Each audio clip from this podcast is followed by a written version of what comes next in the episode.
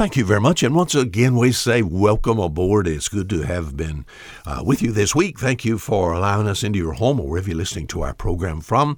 This is Old Fisher Munn from the offices and ministry building here, the port of Bon Secour, Alabama. Uh, our privilege, our blessing uh, to be able to be in your home or once again, wherever. Morning, noon, and night. In the book of Hebrews, Hebrews chapter 6, our Savior is described as being our high priest. What, what is the work of this high priest? What is it likened unto? It's likened unto a hope. I, I'm glad I don't just hope I'm a Christian, that I would hope that I would go to heaven. You said, I don't understand. Jesus is described as being my hope. Hebrews chapter 6, verse 19, which hope we have, all right, given to us by God in verse 18, uh, which, oh, it's a good refuge, which hope we have set before us. Verse 19, which hope we have as an anchor of the soul, both sure and steadfast. It's sure. steadfast, and which entereth into that within the veil. Who is this hope? What is this hope? Whether the forerunner is for us entered, even Jesus. I'm glad to know Jesus Christ as my personal Savior. As He being my high priest, He's described as being my hope, and it's as an anchor of the soul. And we've sort of worn that verse out, have we not? An anchor. I certainly understand what an anchor is for. We dare not, years ago, we dare not ever leave the dock without an anchor. My friend, Spiritually speaking, that is true. If Jesus is the anchor of the soul, you dare not try to live your life without Christ. And you cannot pass from death unto life. You cannot go through the valley of the shadow of death, my friend, and have any hope without Jesus Christ. Have you trusted Jesus as your Savior? Anchor, an anchor. We've just sort of said that there are numerous things that we find in the Bible that uh, we can say is provided for us by God Himself that would help us. We've said, in an unstable world, what can stabilize us? Are you listening? We talked about the Word of God. Oh, I don't have to be cast to and fro like a ship with no power. You said, What? I have the final authority on all matters of faith and practice. And as I read the Bible, you know what I found? I found the Savior, the Lord Jesus Christ.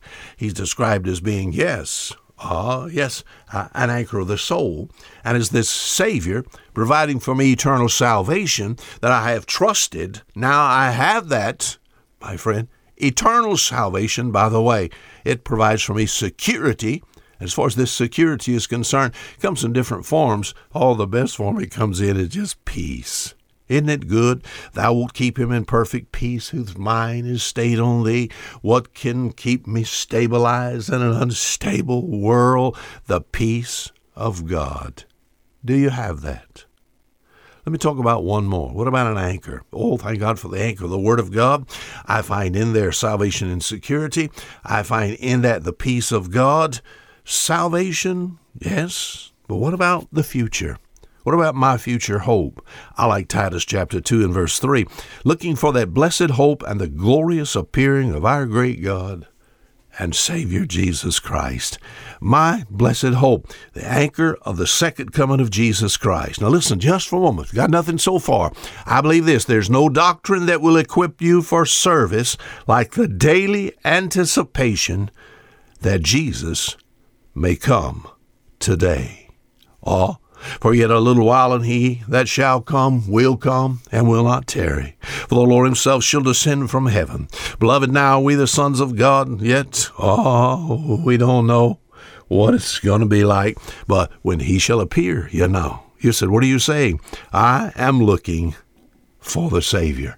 I am looking for this blessed hope. My dad was a third generation commercial fisherman. He would leave and be gone for a couple of weeks. He would tell us that he would be back maybe the following Friday. On that following Friday, my friend, I woke up early in the morning, began to look for him. I knew he would probably come into the harbor somewhere around 10:30, 11 o'clock. We had in front of our house a huge oak tree. I'd climb as tall, as high in that oak tree as I could to see if I could see the little speck on the horizon out there. My father coming. You know what? Ah, it was good to see him come. But more than that, what can keep me stable in an unstable world? The coming of Christ. Until next week, Fisher Munn saying goodbye.